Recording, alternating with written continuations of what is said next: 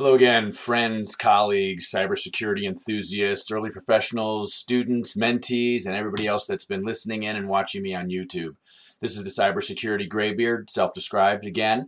I want to talk about additional technologies. This is the third part in this series that I've been running on cybersecurity technologies and jobs that are associated with them.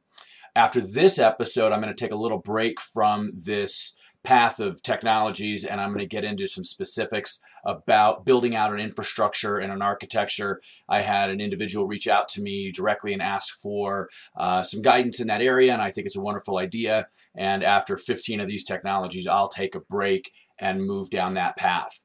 Um, so again, I wanted to uh, thank everybody for listening and watching, and if you could share out on your social media uh, about me, Cybersecurity Graybeard, I'd appreciate it. Feel free to check out my website at cybergraybeard.com. And also feel free to email me any questions or if you have any needs or anything I can do to help you out, uh, please feel free to do so at cybergraybeard at gmail.com. So with all that marketing out of the way, let's go ahead and get into the thick of things with the technology. Today I'm going to talk about web application firewalls, forensics, identity and access management, intrusion detection systems, and intrusion prevention systems. So let's go ahead and get started with a web application firewall.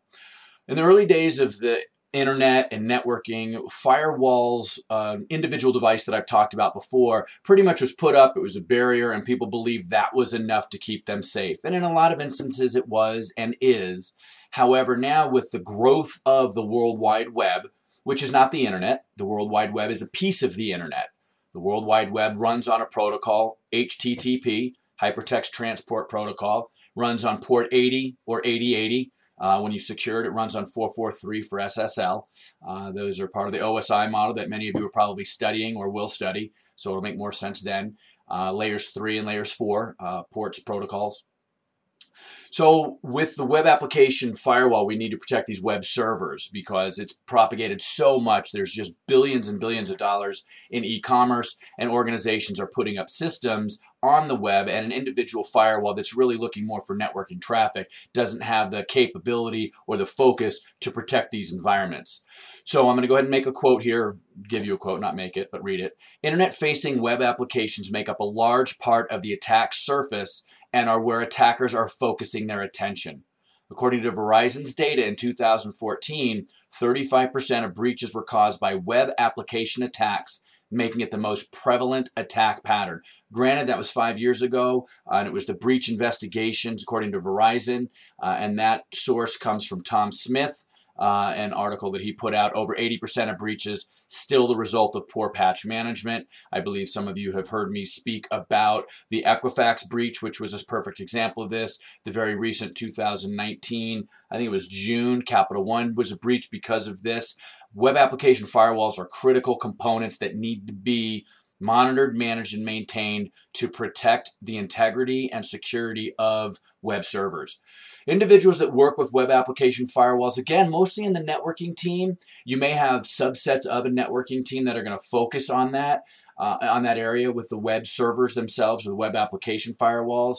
Other folks that need to know about this are going to be developers as well as the web server um, builders and administrators. So there's a lot of team effort here. With a regular firewall, the networking guys pretty much handle that on their own. They don't engage many other teams, but when you're talking about WAF, there's a lot more um, specifics that are involving applications. And if you make a mistake, one, you can see a serious breach, and two, you could take down a, a revenue generating system, uh, and, and most organizations can't and won't have that. So web application firewalls, again, another security component that's critical nowadays, much more so here in the last uh, five, seven years than uh, back in the early days, whereas a regular firewall has been around nearly since the inception of TCP IP. The next area that I want to talk about is forensics. This is not a technology that you necessarily go to the store and buy. It is a, a methodology. It does use certain uh, data readers to get into the memory and into certain code to dig up data that I'll talk about here momentarily. But basically, this area covers many technology families, including intrusion detection, vulnerability scanning, threat hunting, and others.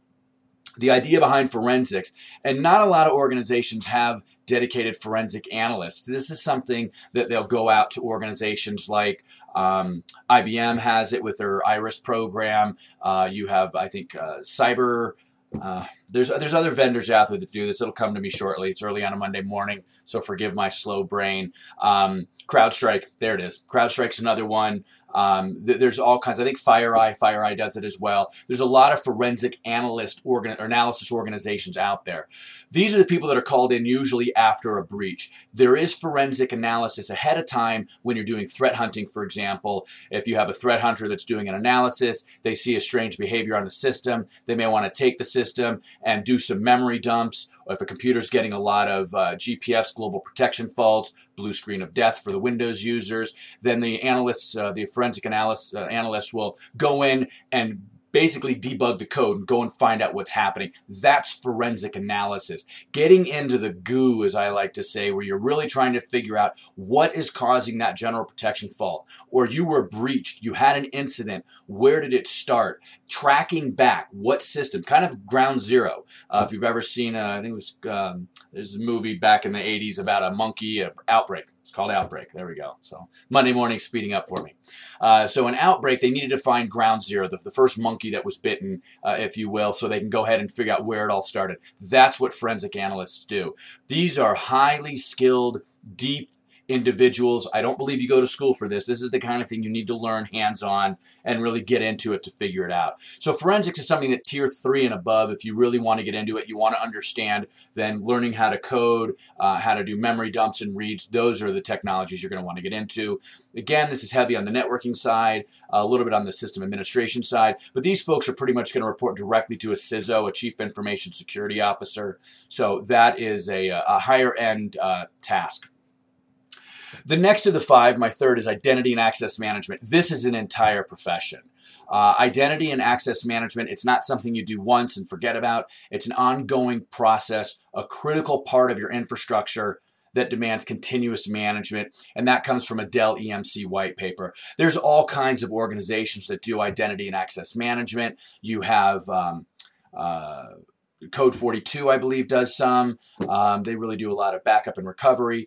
Uh, you're going to have this with Okta. Um, Ping ID, I believe, also does it. Um, IBM, I think, has some identity and access management. Many, many organizations focus on this. It's helping organizations understand who has access to what, where they're going, limiting the access, tracking the access, privilege access management, making sure that you have honorable admins and that you are watching the watchers. Identity and access managers are in their own group.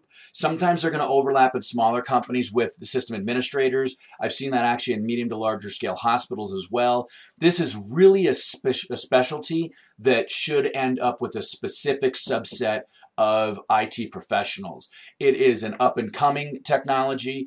I talked previously about multi factor authentication. IAM and, and um, MFA go hand in hand. So if you're interested in one, you're going to be dealing with the other. Uh, a very good way to get into IT and into cybersecurity with identity and access management. The last two, intrusion prevention and intrusion detection, I'm going to bring into one. Intrusion prevention is what it says. Let's prevent somebody from coming into the environment, and an intrusion detection is, uh oh, somebody got in. Let's figure out what they're doing. Some people argue with me and say that intrusion detection comes before intrusion prevention. I argue that if you've prevented it, you don't need to detect it. Detecting is once they get on the other side you follow American football, once they get into the backfield, you need to have your safeties that are going to tackle them and your cornerbacks because they got beyond the defensive line. So I'm saying that the, the safety, they're the intrusion detection. Your intrusion prevention is your offensive or your defensive line. You tackle the guy at the, at the uh, line of scrimmage, you don't need to detect him in the backfield. So uh, for those of you that like American football, there's my, my cute little analogy. Um, with intrusion detection, a system can monitor a network for any kind of abusive abnormal or malicious activity. It keeps logs of a single malicious abusive activity. The logs are important to security professionals to take any steps um, to set any rules against these activities. And those logs are reviewed by the forensic analyst that I previously talked about. And that quote comes from the advantages of an intrusion detection system by an organization called UK Essays, and they are obviously out of the United Kingdom. So feel free to check them out as well. So with the intrusion prevention, I would say that a firewall is intrusion prevention, but you have individual devices. Cisco makes them, I believe Barracuda makes them, um, Alien Vault may as well. Uh, check me on that one. I'm not entirely sure. But there are numerous vendors out there that make systems that are looking for intrusions as they come in. They have signatures. This is what an intrusion looks like, this type of behavior. And the signature is going to go ahead and let them know that there is a potential breach. Um, back in the early nine, uh, the early zeros, so 04, 05, um, I took a course on um, NIDS and SIDS, computer intrusion detection systems, and um, network intrusion detection systems. You have HIDS, host intrusion detection systems from Cisco. Very good course.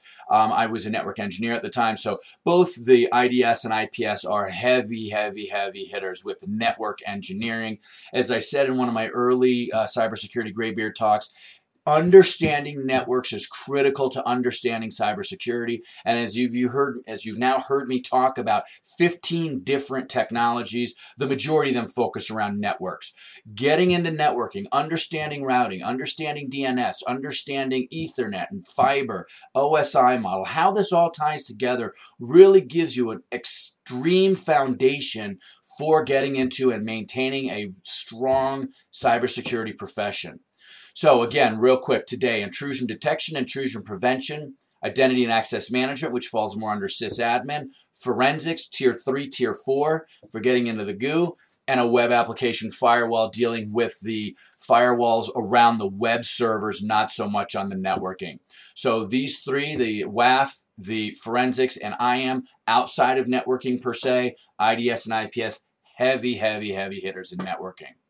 Again, I'm the cybersecurity graybeard. I really appreciate you listening. Uh, feel free to reach out, cybergraybeard at gmail.com. And I'll be back in probably 10 days to two weeks. I have a trip overseas and uh, I'll be checking my email and I really look forward to hearing from you. It's always fun seeing what you have to say. Send me questions, cybergraybeard at gmail.com, and have a great week. Bye bye.